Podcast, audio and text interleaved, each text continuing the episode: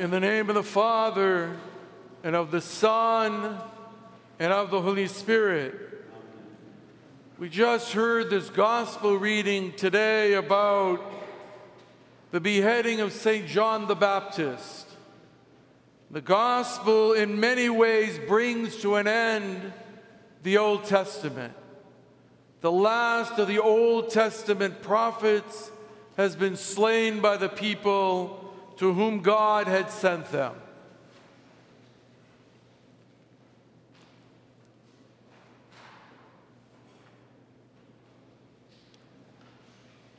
In the epistle reading today, we heard St. Paul. In the book of Acts, we heard of what St. Paul had done at Bethsaida.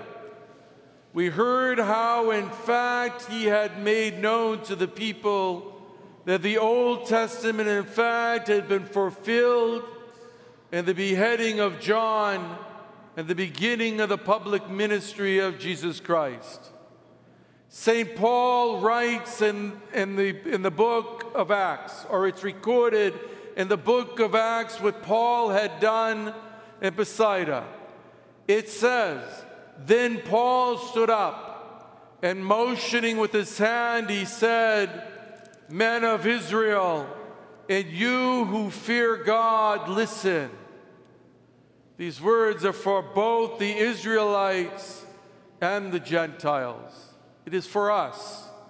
He says, Listen, the God of this people, Israel, chose our fathers and exalted the people when they dwelt as strangers in the land of Egypt and with an uplifted arm, he brought them out of it, meaning out of Egypt.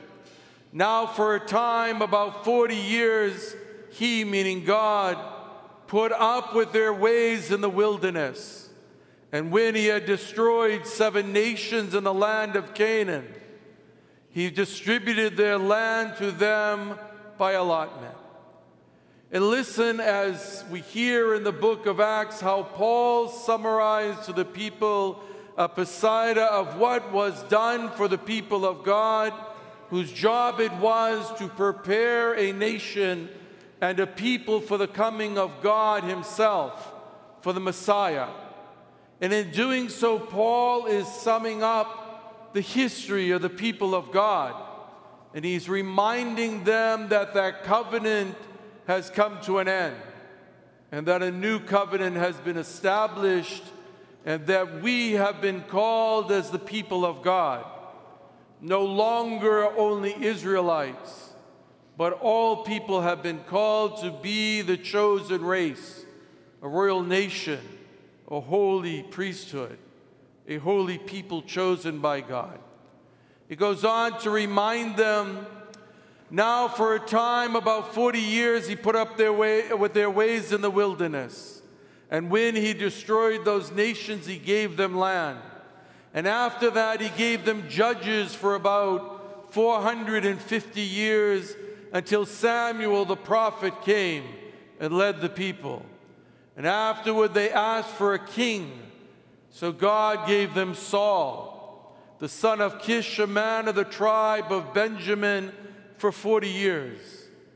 And when Saul's time had come to an end, he raised up for them David as a king, to whom he also gave testimony and said, I have found David the son of Jesse, a man, a man of, I'm sorry, and he raised gave them Saul the son of Kish, a man of the tribe of Benjamin, for 40 years, and removed him. He raised up for them David as king, to whom he also gave testimony and said, I have found David the son of Jesse, a man after mine own heart, who will do all my will. David becomes important because David is one whose heart was with God. And from David, God said that he would raise up a Messiah for his people. And he says, From this man's seed, meaning David's, according to the promise, God raised up for Israel a Savior, Jesus. After John had first preached before his coming the baptism of repentance to all the people of John, of Israel, and as John was finishing his course, he said, Who do you think I am? John indeed was a mighty prophet, and many followed after him. In fact, many thought John was the Messiah. But John says, I am not he. But behold, there comes one after me, the sandals of whose feet, I am not worthy to loose. John indeed was a great prophet. Fact, Jesus Christ says that he was the greatest of all the prophets.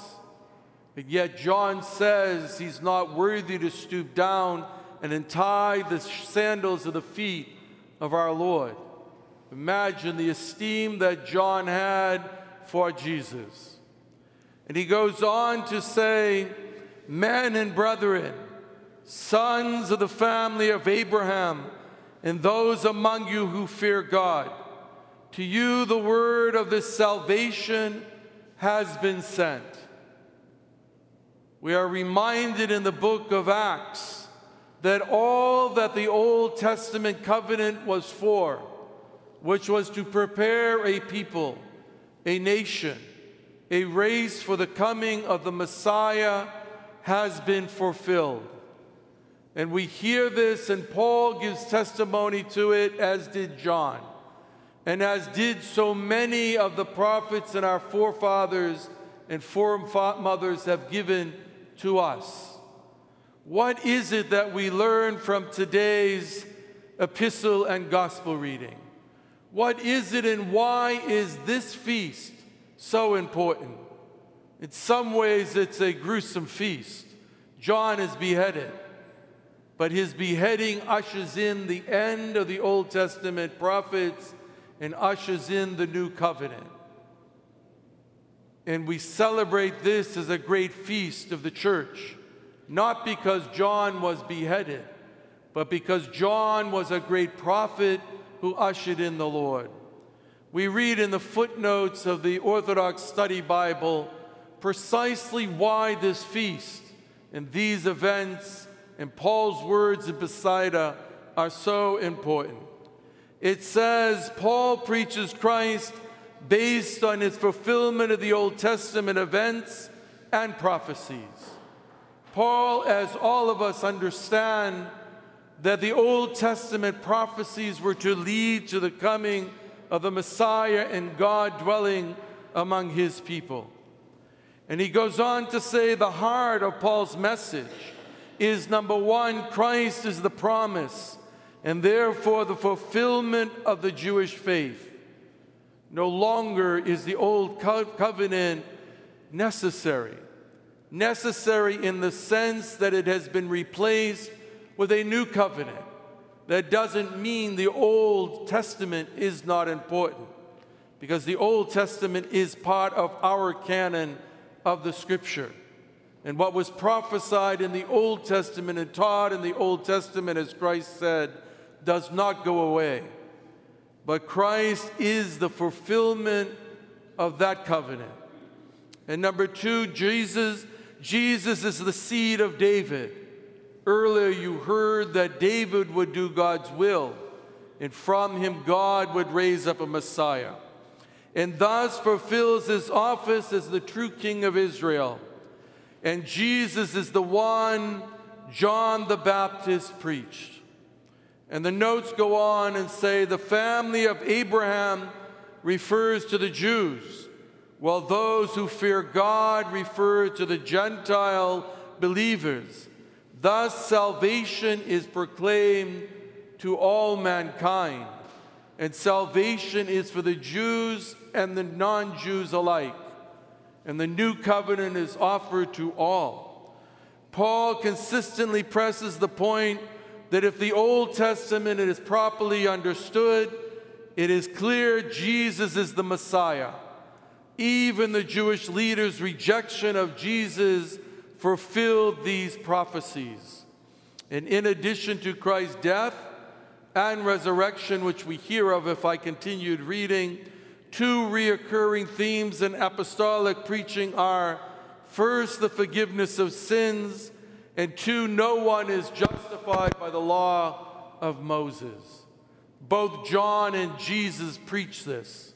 They preach the forgiveness of sins, which belongs to the new covenant. And also belonging to the new covenant is that no longer is it enough to simply follow the law. Jesus said that he desires not sacrifice, but a merciful, kind, and loving heart. We enter into this new covenant with Jesus Christ, the Son of the living God, adopting us as his brothers and sisters and making a new way for us. We come in a few days to the end of this ecclesiastical year, to the end of this church year. And it's time for us to look at our hearts and our minds in light of the Word of God and to ask ourselves do we still live in the Old Testament with sometimes its hardness of heart and its pure obedience to the law and its lack of mercy and compassion and forgiveness and love?